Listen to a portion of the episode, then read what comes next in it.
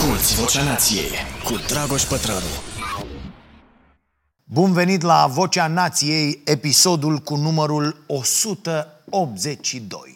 Vă mulțumesc pentru toate reacțiile bune și frumoase primite în urma ultimelor episoade ale acestui podcast, în special în urma episodului despre toată munca de îngrijire neplătită care se întâmplă în lume și care cade cu precădere în sarcina femeilor. Într-adevăr, vorbim mult prea puțin la nivel de societate despre aceste lucruri, așa că e nevoie să facem și e nevoie să facă fiecare dintre noi tot ce poate ca să punem împreună lentila pe aceste probleme. Iar rolul vostru, dragii mei, în răspândirea ideilor și cărților despre care vorbim aici, este la fel de important ca al nostru. Așa că ajută, ajută foarte mult, ajută mai mult decât credeți să dați un like, să dați un share episoadelor care vă plac, pentru că în felul ăsta putem să mai extindem cercul de oameni la care ajung produsele noastre. Ajută să lăsați și un comentariu dacă aveți ceva să ne spuneți. Să știți că citim tot ceea ce ne scrieți, iar feedback-ul vostru e foarte, foarte util. Și, desigur, în cazul în care nu ați apăsat încă butonul de subscribe, nu uitați să faceți și asta. Iar dacă vreți să ne susțineți și mai mult munca, apăsați butonul Join pe YouTube, unde vă puteți alege uh, una dintre cele trei trepte de abonament de acolo. Cu abonații plătitori, fără de care nimic din ceea ce facem noi aici n-ar fi posibil. Cu abonații plătitori, așadar, mă văd în fiecare luni de la ora nouăsprezece și ne întindem la povești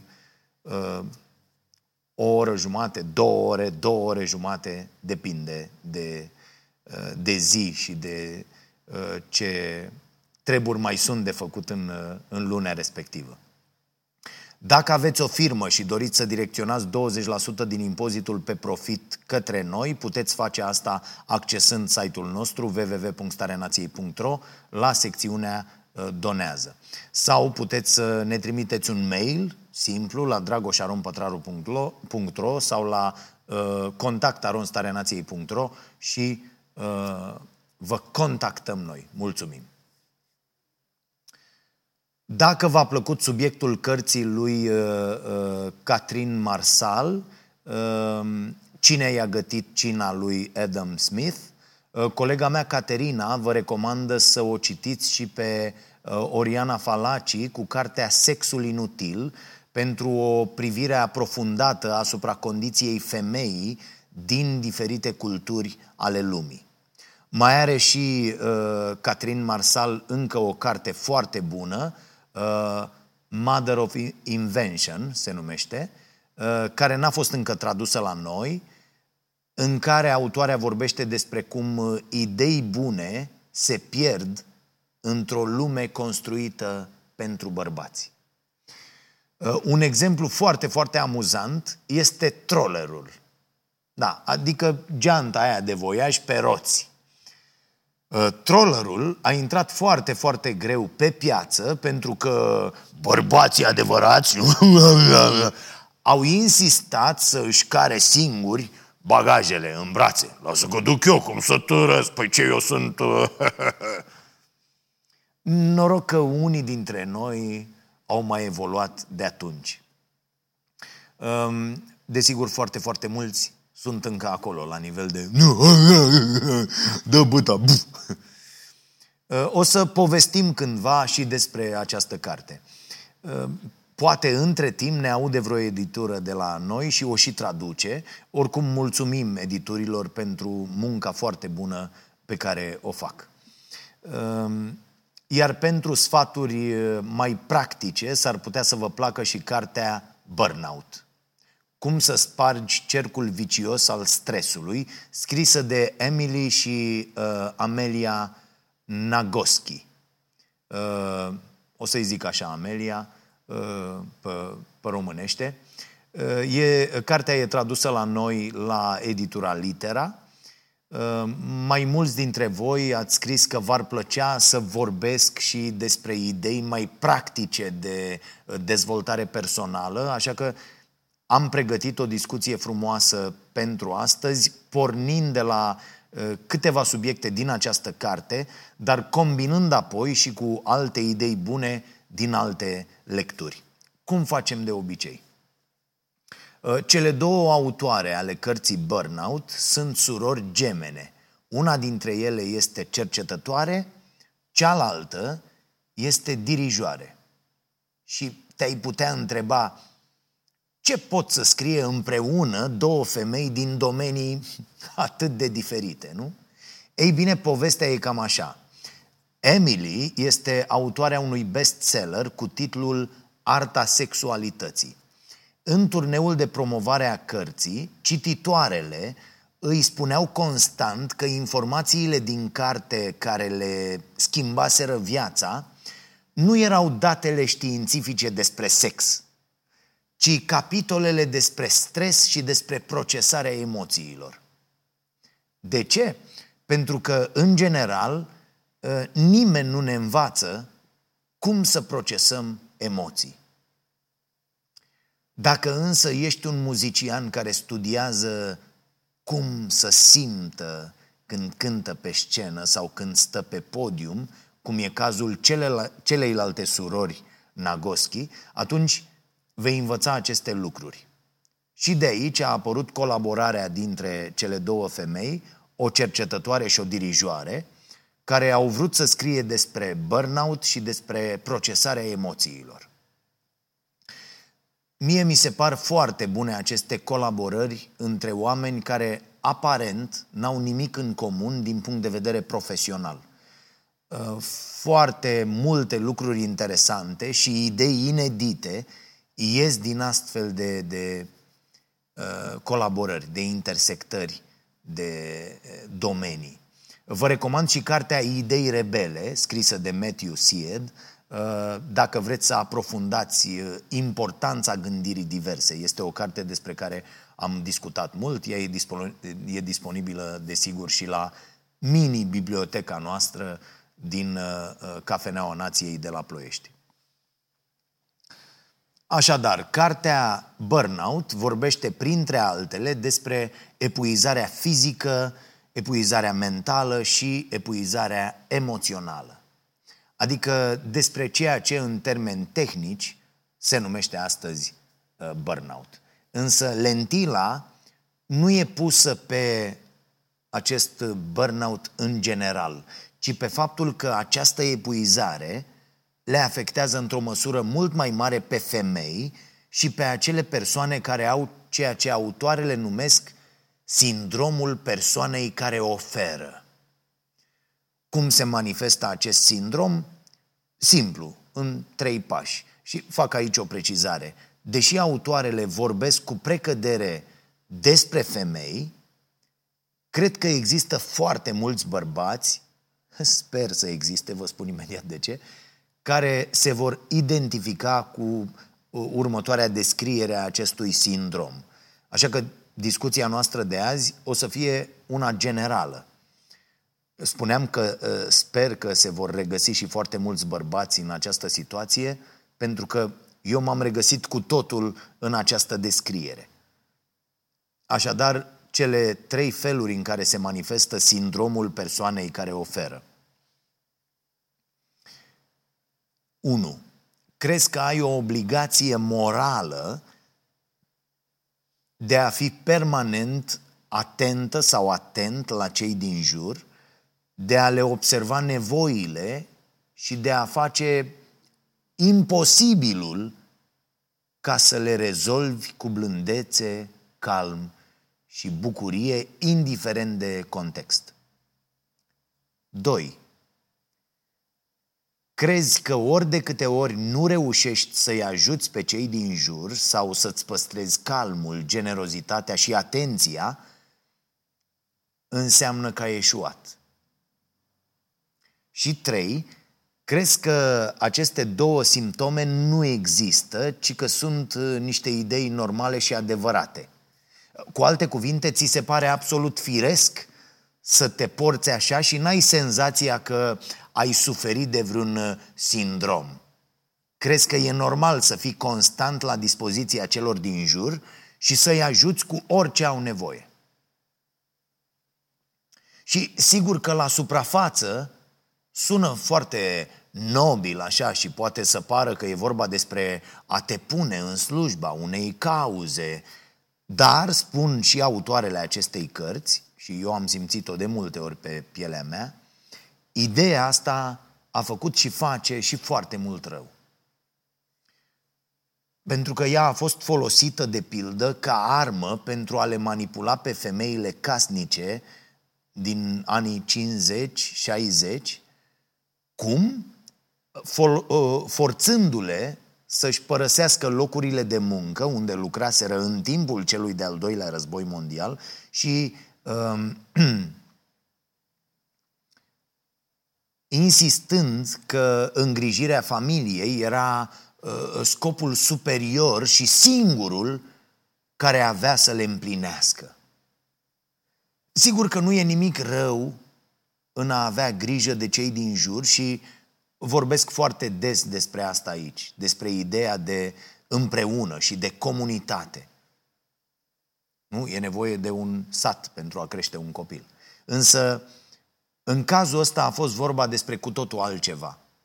Un întreg mecanism era pus în mișcare ca să convingă femeile că dacă îngrijirea familiei nu le aducea satisfacție, asta însemna că ele sunt niște femei denaturate. Am auzit de multe ori, nu? Cu alte cuvinte, nu exista, n-a existat o alegere. Ascultați discursurile multor preoți din România. Aceleași idei reies și de acolo. Că locul femeii este să aibă grijă de casă, de gospodărie, la cratiță. Toată munca de îngrijire neplătită, despre care am discutat pe larg aici în urmă cu două episoade, nu reprezintă o problemă în sine. Problema apare doar când nu mai este o alegere să presteze această muncă, ci e o obligație sau o idee impusă de societate. Și e o problemă și mai mare când nu există niciun fel de infrastructură care să susțină această muncă. Sindromul celor care oferă, zic autoarele, este o colecție de convingeri și comportamente personale și culturale care insistă că singurul sens în viața al unor persoane este să fie atente la nevoile altora.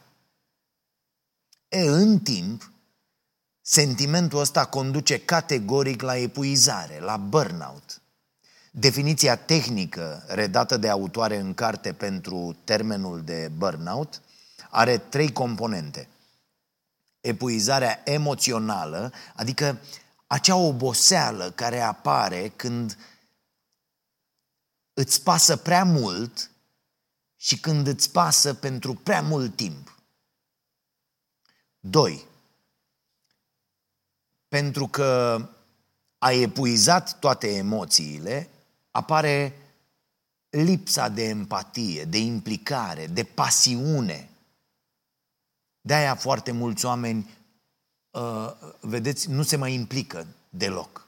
La locul de muncă, foarte mulți chiar în relațiile lor. Și trei, apare senzația că oricum nimic din ceea ce faci nu contează. Vreau să vă spun că așa sunt eu când simt că, de pildă, munca mea nu este apreciată și răsplătită la timp. Așadar, scopul cărții despre care vorbim este folosirea cunoștințelor științifice ca mijloc de a oferi un plan simplu pentru a reduce această epuizare, acest stres din viața de zi cu zi. Dar, foarte interesant, autoarele fac o precizare importantă. Ele zic așa: știința este cea mai bună idee pe care a avut-o omenirea vreodată. Dar este important să reținem că, în esență, știința este un mod specializat de a greși. Foarte mult mi-a plăcut ideea asta. Ce înseamnă asta? Înseamnă că ceea ce fac toți oamenii de știință în activitatea lor este să încerce să greșească mai puțin decât predecesorii. Adică să ne arate că un adevăr nu e de fapt adevărat sau să greșească într-un mod ce poate fi testat și confirmat, astfel încât următoarele persoane care se ocupă cu știința să greșească la rândul lor mai puțin. Uite, de exemplu, tot apar acum informații noi despre cauzele bolii Alzheimer. Am discutat despre creier și despre afecțiunile acestui organ fascinant într-o serie de episoade Starea Sănătății. Consensul oamenilor de știință în prezent este că afecțiunea Alzheimer apare din cauza acumulării unor proteine la nivelul creierului, care formează niște plăci și care blochează comunicarea între celulele nervoase. Așa că, an la rând, studiile s-au concentrat doar pe asta, pe felul în care se acumulează aceste proteine și cum anume încep ele să afecteze sănătatea creierului. Și n-a existat prea mare succes din perspectiva prevenirii sau a tratării acestei afecțiuni. E, recent s-a lansat o altă ipoteză.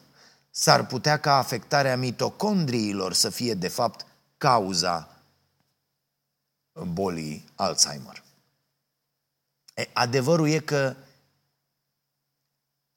încă știm foarte puține lucruri și învățăm constant. Cercetarea, spun cele două autoare ale cărții Burnout, este un proces continuu de învățare care ne dezvăluie constant încă un pic din adevăr. Iar asta, inevitabil, scoate la iveală cât de mult am greșit în trecut.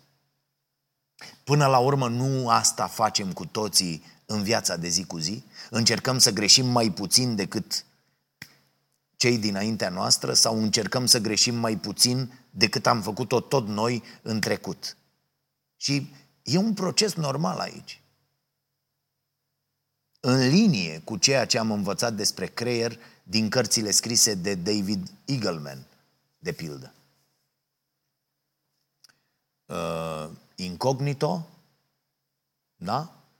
Uh, Livewired, uh, care nu s-a tradus încă la noi, dar care e, e foarte, foarte ok. Asta e ultima și între ele este Creierul, povestea noastră. Suntem în fiecare zi alți oameni în funcție de experiențele noastre, în funcție de ceea ce citim, de lucrurile la care ne expunem, de interacțiunile pe care le avem, de ideile pe care ni le schimbăm. E, e un proces natural să te răzgândești. Eu foarte greu am acceptat asta. Foarte mult timp am fost doar un bou. Să crezi ceva azi, iar mâine, după ce ai citit suficiente argumente solide, să-ți schimbi părerea cu privire la un anumit subiect. Ei bine, asta e ceva normal și chiar foarte, foarte sănătos. Doar boul este consecvent. Și am văzut și vedem foarte mulți consecvenți, mai ales în funcțiile publice, în parlament, în guvern. Bine, asta și pentru că în general, politicienii, cel puțin cei de la noi, nu deschid nicio carte, nu stau de vorbă cu oameni mai deștepți decât ei. Cine se aseamănă se adună acolo, nu? Că tot întrebăm, bă, cum e posibil să fie aproape toți cam foarte, foarte proști? E, uite așa. La fel cum e natural și sănătos să recunoști că ai greșit. Însă naturalețea asta este distrusă de anii petrecuți în școală. Da, da, în școală. Acolo unde greșeala este întotdeauna sancționată. Cum spunea Sir Ken Robinson, dacă nu ești pregătit să greșești, nu vei face niciodată nimic original. Dacă oamenii de știință n-ar fi pregătiți să greșească, foarte multe dintre lucrurile pe care le avem, lucrurile de care ne bucurăm noi azi, n-ar exista. În orice moment lucrăm cu informațiile pe care le avem la dispoziție și cu adevărurile generale asupra cărora cădem cu toții de acord la nivel de societate. De exemplu, am căzut cu toții de acord că banii au o valoare. Bucățile alea de, de hârtie, mă rog, plastic în cazul banilor românești.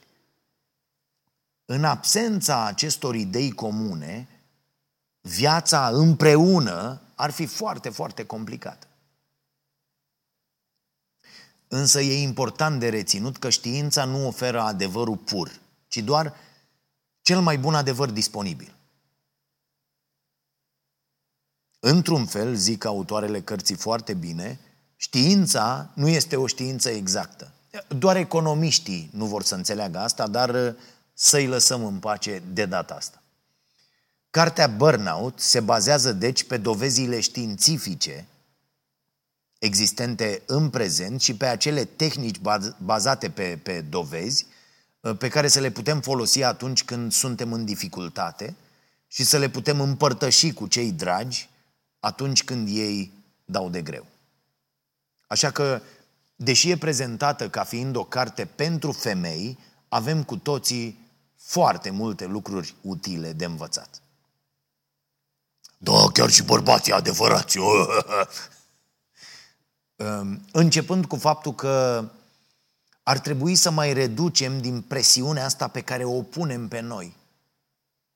Cele mai multe cărți insistă pe rezolvări personale, pe responsabilitate personală, în general porcăriile astea de dezvoltare personală, pe lucruri pe care oamenii singuri le pot controla. Dar să faci asta, spun autoarele, e ca și cum ai învăța pe cineva cea mai bună strategie de a câștiga un meci, fără să-i spui că meciul e de fapt aranjat. Iar meciul vieții e aranjat în foarte multe moduri. Și e, e foarte interesant, pun pariu, mai ales dacă sunteți bărbați, că nu v-ați gândit foarte mult la aceste aspecte. Autoarele explică așa. Atunci când se naște un copil, adulții declară că e fie băiat, fie fată.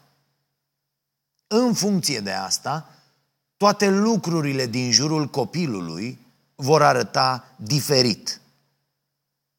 De la culoarea pereților din cameră, da, la ce jucării o să-i placă, ce abilități o să aibă, ce va dori să se facă atunci când va fi mare copilul.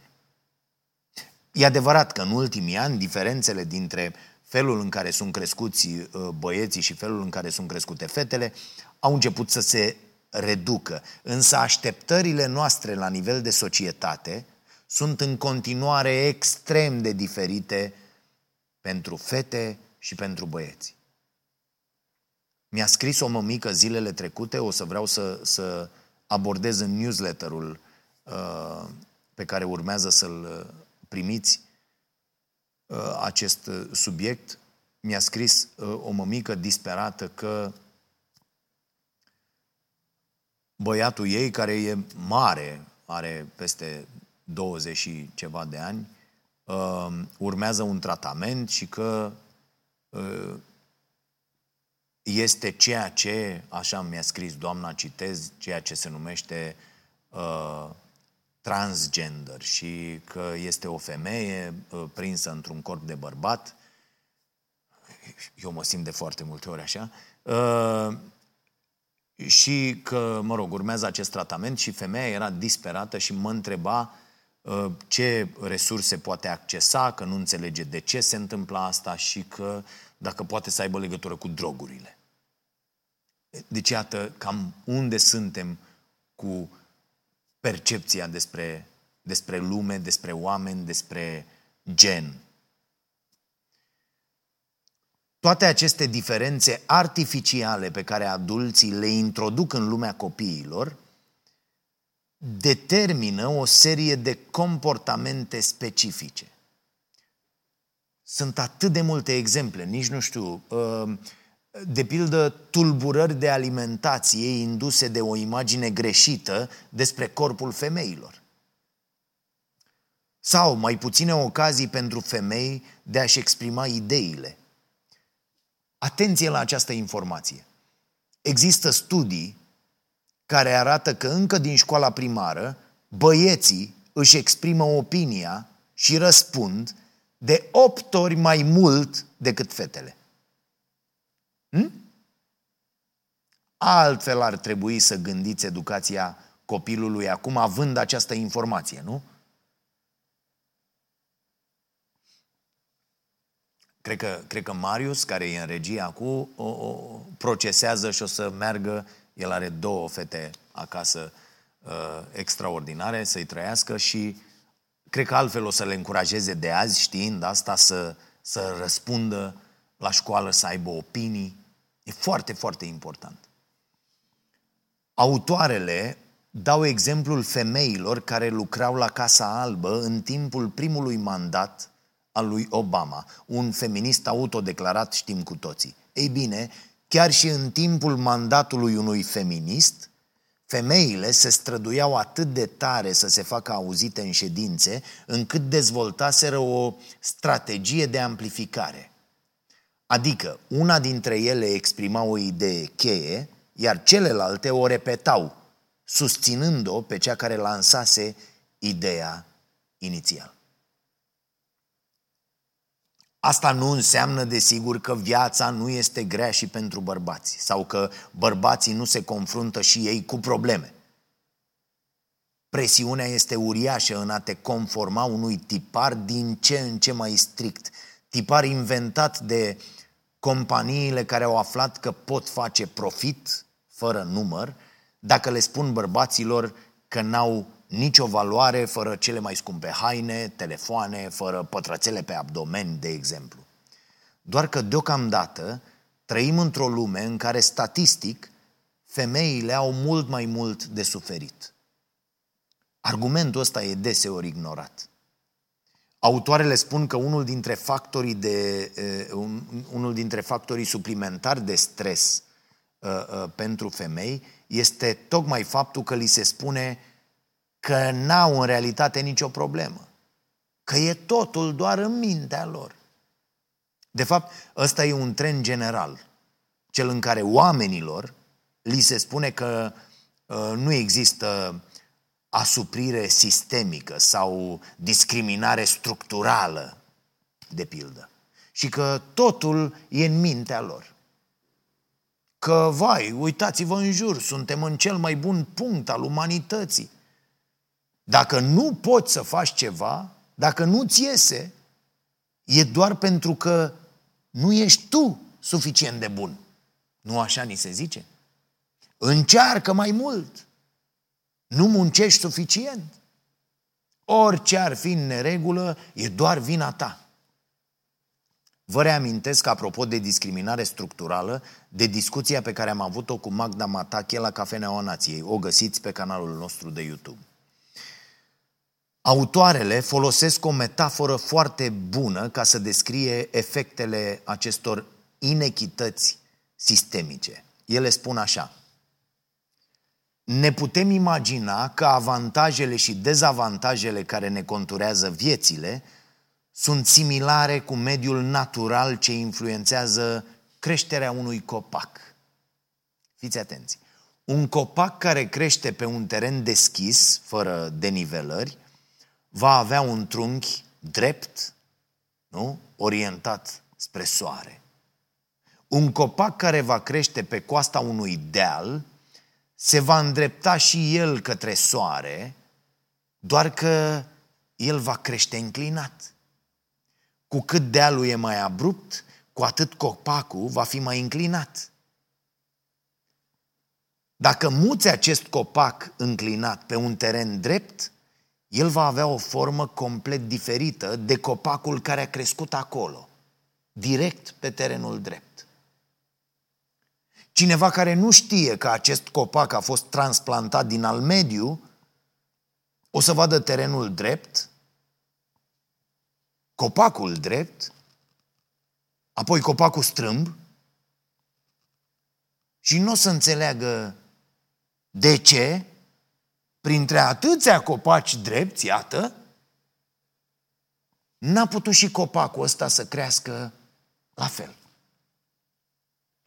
Bună metafora asta, nu? Ne este foarte greu să înțelegem că, deși suntem acum împreună într-un anumit loc, fiecare a ajuns aici pe drumuri complet diferite. Și a fost modelat de drumul ăsta într-un anumit fel. Nimeni nu-și alege mediul în care se naște și crește.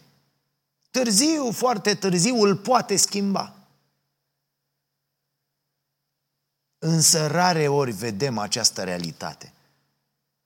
Iar asta se manifestă în tot felul de forme. De exemplu, studiile arată că oamenii cred aproape întotdeauna că echipa sportivă preferată a fost dezavantajată în raport cu adversarul într-un meci. Alții declară că părinții au fost mai blânzi cu frații și surorile decât cu ei. Cei mai mulți dintre noi avem această tendință de a ignora sau de a uita avantajele de care ne-am bucurat în viață. Lumea e rea, nu? Ascultați, uh, mă rog, nu e un sfat pe care vi-l dau, dar uh, ascultați cu titlul de documentare versurile manelelor uh, românești. Sunt pline de aceste văicăreli. De asta foarte mulți bărbați vor spune fără nicio problemă că ideea asta cu inegalitatea dintre femei și bărbați e o prostie, domne, că femeilor nu le este mai greu decât bărbaților. Și tot de asta, cei care au foarte, foarte mult, bogații, bogații cred că și ceilalți ar putea trăi la fel dacă ar avea voința pe care au avut-o ei. O prostie. E, toți oamenii care fac asta exprimă ceea ce autoarele numesc asimetria dintre avantaje și dezavantaje. Uităm că, precum acei copaci din metaforă, fiecare a crescut pe terenuri diferite. Iar cei asupra cărora se revarsă această asimetrie resimt foarte, foarte mult stres. Despre stres și despre cât de mult ne afectează el sănătatea am tot vorbit și la rubrica noastră Starea Sănătății, un proiect care, iată, rezistă și unde punem acolo toată, tot timpul nostru pe care îl mai avem, care ne mai rămâne și toată priceperea noastră. Și vă mulțumim pentru susținere. Organismul nostru e stresat pentru că trăiește într-un mediu diferit față de cel pentru care a evoluat să trăiască. Stresul este, deci, o boală a inadaptării, cum spunea Daniel Lieberman, a cărui carte, O istorie naturală a exercițiului fizic, despre care avem o serie pe canalul de YouTube, la Starea Sănătății. Deci această carte a schimbat felul în care mulți dintre cei care urmăresc acest podcast văd mișcarea și importanța ei. Cel puțin asta am înțeles din uh, foarte multe mesaje pe care le-am primit. Atunci când în corpul uman s-a dezvoltat acest uh, uh, uh, sistem de răspuns la stres, oamenii aveau nevoie să fugă. Efectiv să fugă ca să se salveze. Era o chestiune de viață și de moarte. Organismul dădea semnale că trebuie să crească tensiunea, ritmul cardiac, să încordeze mușchii, să respire mai des.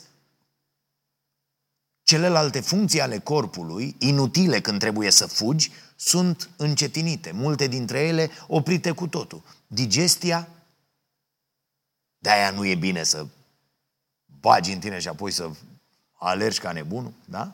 Uh, uh, imunitatea, creșterea, toate acestea sunt încetinite de stres.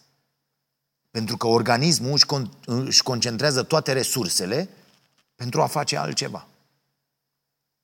E, în prezent, rare ori mai avem nevoie să fugim la propriu ca să ne salvăm viața.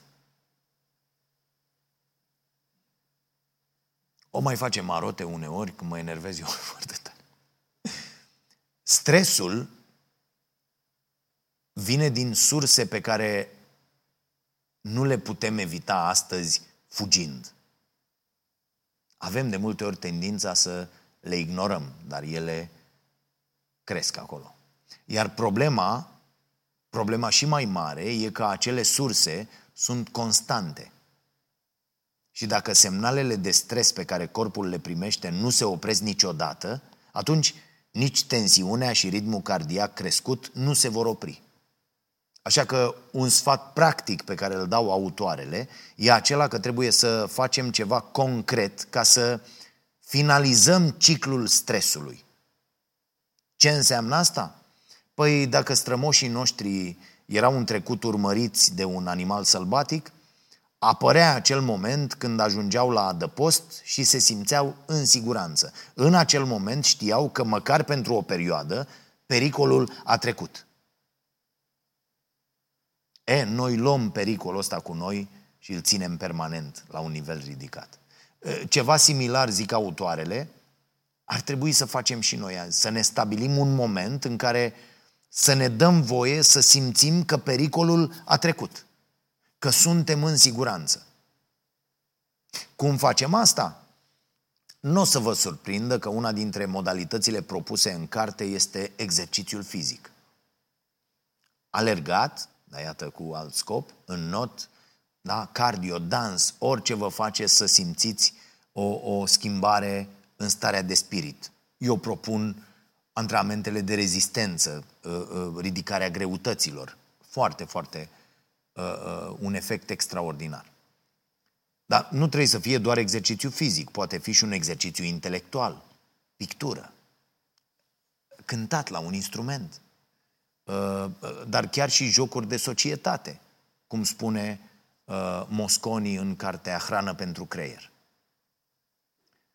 Apoi e nevoie de conexiune socială pentru diminuarea stresului. Conexiunea socială este o formă de hrană.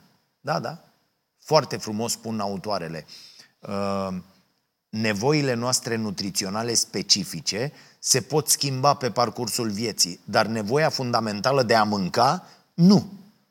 E similar, nevoia noastră de conexiune se modifică, dar nu și nevoia esențială de a lega relații. Cultura în care trăim ne restricționează alegerile alimentare pe care le avem la dispoziție. Apropo de asta, am început o serie nouă la Starea Sănătății, inspirată de cartea Alimentație bogată în fibre, scrisă de Will Bulsiewicz sau Bulsiewicz.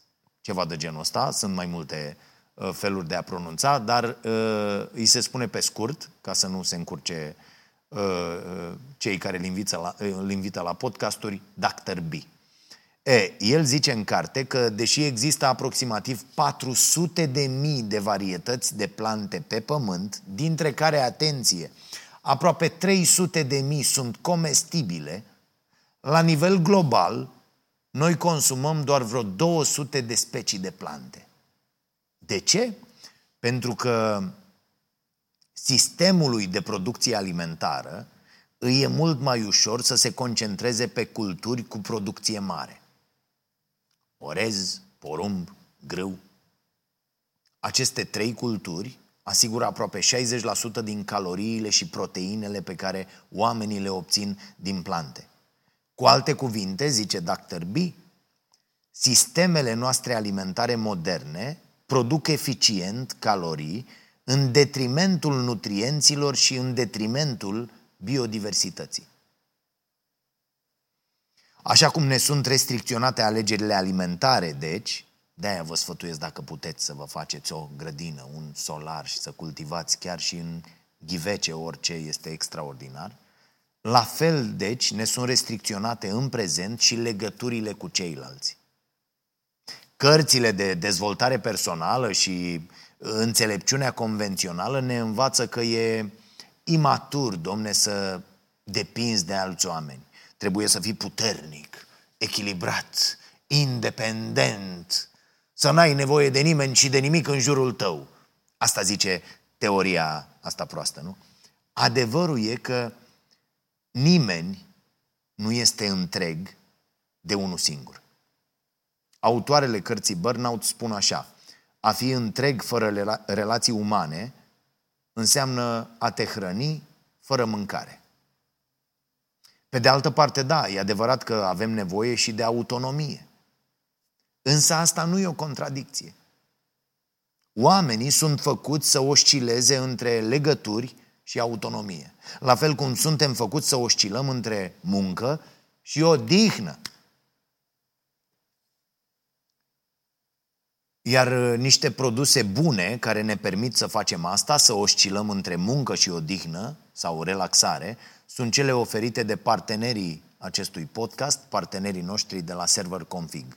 Găsiți pe site-ul lor stații grafice, laptopuri, servere potrivite pentru business-uri, dar și pentru nevoi personale, pasiuni. Oamenii ăștia au produse de o calitate excelentă, confirmată aici, în echipa noastră. Avem foarte multe produse de la ei.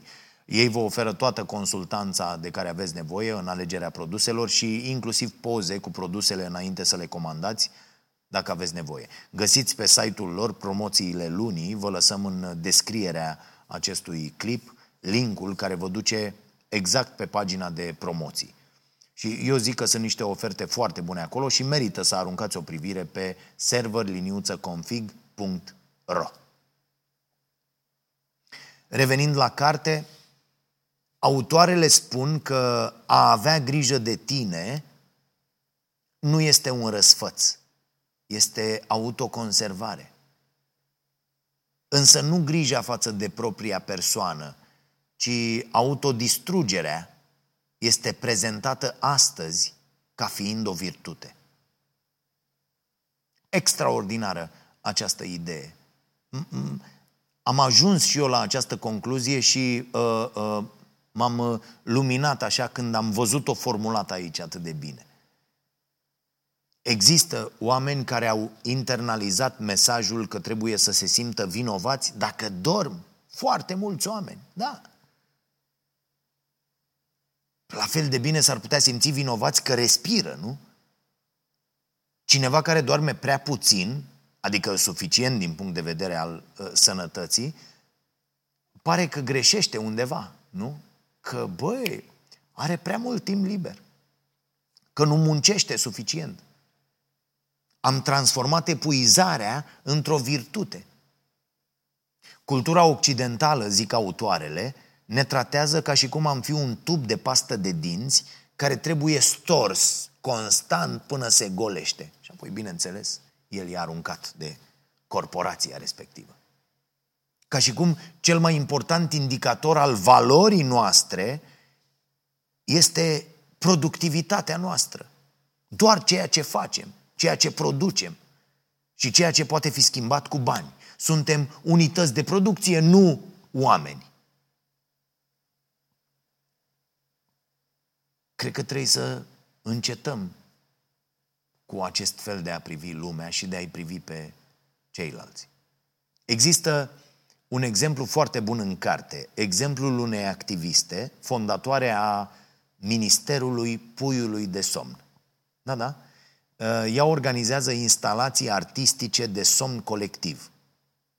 În aceste instalații, persoanele dorm în locuri publice ca reacție împotriva exploatării prin muncă. E, demersul acestei activiste este un răspuns direct la mesajul cultural că acei oameni care oferă corpului odihna de care organismul are nevoie pentru a supraviețui sunt leneși. Somnul, spun și autoarele acestei cărți, este o problemă ce ține de justiția rasială, de rolurile de gen, o problemă de clasă și o problemă de sănătate publică. Toate astea au legătură cu faptul că munca asiduă e prezentată ca o virtute. Acea muncă despre care vorbea și uh, Celeste Headley în cartea Nu face nimic, despre care am povestit în episodul trecut. Trăim într-o cultură în care orice moment de odihnă e văzut drept lene. Însă doar atunci când ne permitem să oscilăm între muncă și odihnă, suntem niște oameni sănătoși. Iar pentru cei care se tem de sănătatea economiei, nu a oamenilor, există studii serioase care arată că odihna chiar ne face mai productivi. Relaxarea mentală nu înseamnă lene, ci răgazul de care creierul are nevoie pentru a procesa datele despre lumea din jur. Asta ajută mult și creativitatea. Autoarele dau un exemplu cu care noi rezonăm aici în, în echipă. Ele spun că în timp ce scriau această carte, se ocupau de ea o oră sau două și apoi se ridicau să spele vase sau să facă altceva prin casă, inclusiv să se joace pe telefon dacă de asta aveau chef. Ideea e că aveau nevoie să se oprească din scris ca să-i dea creierului niște răgazi, iar când se întorceau la calculator, aveau o perspectivă nouă.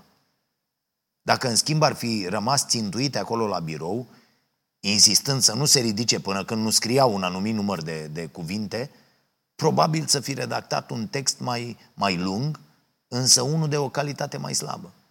Eu, de pildă, când scriu, am un întreg proces de, de pregătire. Încep să scriu, de pildă, textul pentru newsletterul nostru undeva joi după amiază, când termin cu, cu emisiunea. Dar fac cu totul alte lucruri în acest timp. E un proces care începe și lucrează în, în mintea mea. Mă uit pe telefon la idei pe care le-am notat toată săptămâna, din, din ce am citit, notez alte idei și procesul ăsta durează chiar și până sâmbătă seara. Mă așez uneori la, la masa de scris, scriu ceva, mă ridic, plec. Iar când mă așez și, și scriu tot, pur și simplu doar așez pe hârtie, pentru că totul s-a ordonat în mintea mea în timp ce eu făceam cu totul alte lucruri. Și pare, dacă te uiți la mine, și copiii se mai uh, mirau uh, înainte să se obișnuiască, wow, cât de repede, ce repede scrie, dar, dar eu am totul rumegat, eu, eu uh, am totul scris aici. Și la fel, când rămân în pană de idei sau de abordări sau caut ceva, comparații, încep și citesc. Deschid cărți la întâmplare, citesc. Cărți pe care le-am citit, cărți pe care nu le-am citit, nici nu contează. Apoi mă ridic, plec la sală, de pildă, și las ideile din nou să crească în mine, să lucreze. Cu alte cuvinte, faptul că te detașezi de o sarcină sau de o problemă nu înseamnă că renunți sau că abandonezi, cum cred foarte mulți șefi în ziua de azi. Și foarte interesant, înseamnă că implici toate procesele cerebrale în îndeplinirea sarcinii, inclusiv pe acelea care nu necesită toată atenția ta. Și la fel se întâmplă, că tot am vorbit, când vine vorba despre activitatea fizică.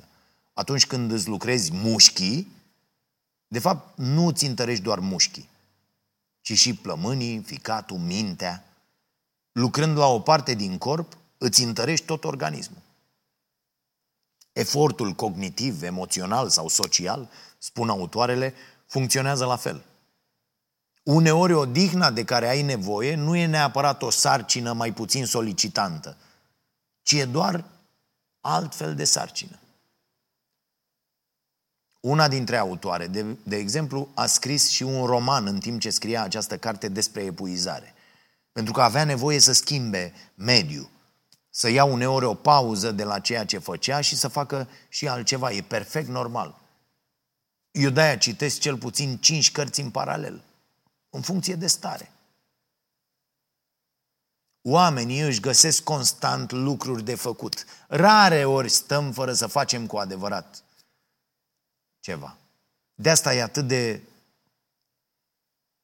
aiurea Păcat că încă există mulți oameni care resping ideea unui venit de bază necondiționat, crezând astfel că cei care l-ar primi n-ar mai face, domne, nimic toată ziua. Nu, oamenii își găsesc constant lucruri de făcut, pentru că e în natura noastră să explorăm, să construim. Mă, cro- mă confrunt, am mai spus-o de ceva timp, cu, cu frica asta de a schimba ceea ce fac, deși sunt genul de persoană care pur și simplu găsește permanent ceva cu sens de făcut. Chiar dacă există foarte multe lucruri pe care nu le putem controla și care ne afectează starea de bine, putem încerca totuși să facem tot ce ține de noi. Așadar, asta e ceva ce am mai spus, în diferite forme și la Starea Sănătății, hrăniți-vă cu alimente sănătoase, da? Cum spune Michael Pollan, eat food, ok? Uh, not too much, mostly plants. Uh, evitați gustările, în special pe cele dulci, lăsați stomacul să mai ia și pauze uneori, iar când ați terminat de mâncat, ridicați-vă de la masă și mișcați-vă. Dar nu uitați că e la fel de important să vă țineți creierul ocupat. Să vă sunați familia, prietenii, să petreceți timp în prezența oamenilor dragi. Să căutați să faceți parte din acele comunități în care vă simțiți bine, apreciați, în siguranță. Apoi nu uitați să dormiți suficient, să vă odihniți de câte ori aveți nevoie, să nu vă simțiți leneși pentru asta și, foarte important, să vă opriți din când în când și să admirați natura din jurul vostru, fiind recunoscători, măcar în gând, pentru tot, inclusiv pentru oamenii sau mai ales pentru oamenii pe care îi aveți în viața voastră. Și nu uitați să faceți mișcare. Vă las la final cu o idee la care să reflectați și mai ales asupra căreia să acționați. Starea de bine nu e o stare de a fi, ci o stare de a face. Nu e o stare mentală, e o stare bazată pe acțiune. Așadar, acționați ca să vă fie bine. Iar apoi, dacă puteți, să le faceți bine și celor din jur.